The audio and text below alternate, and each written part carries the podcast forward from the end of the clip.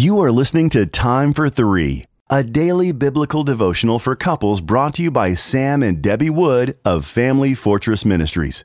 You can purchase a printed copy of Time for Three at FamilyFortress.org. January 30th, be sensitive. Our scripture reading comes from Ephesians chapter 4 and verse 30 and 1 John chapter 1 and verse 9.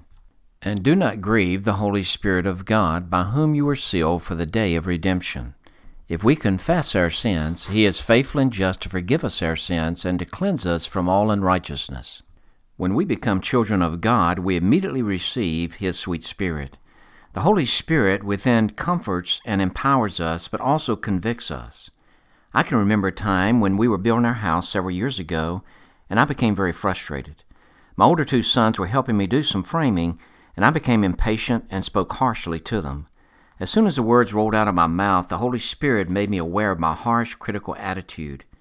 At that point, I had a choice to make. I could ignore and grieve the Holy Spirit, or listen to what God was saying to me and repent. That day, I chose to repent. I went to my sons and admitted that my harshness was unnecessary. I asked them to forgive me for sinning against them with my words. That time I chose to listen to God's voice and obey Him. God will not force us to make the right choice, but He will urge us by His Spirit to do so.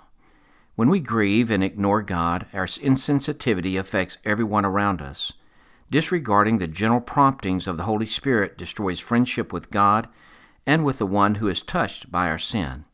For example, it's not easy to admit to my wife that I'm wrong when I act ungodly toward her, but the consequences of not doing so damages our relationship.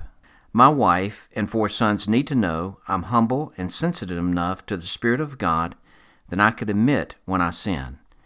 God is quick to forgive us. Your mate and children will be too when you approach them with a humble, broken heart and ask for forgiveness. Always be sensitive to the Spirit's promptings in your life.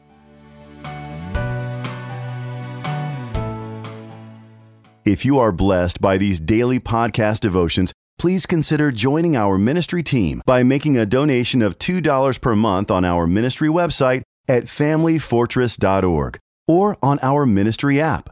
In appreciation of your support, you will receive a free printed copy of our book, What is Marriage?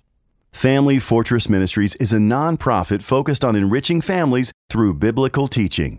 More resources are available at familyfortress.org and on the Family Fortress Ministries app, which can be downloaded from the App Store or Google Play. Thank you for your support, and don't forget to subscribe to this podcast.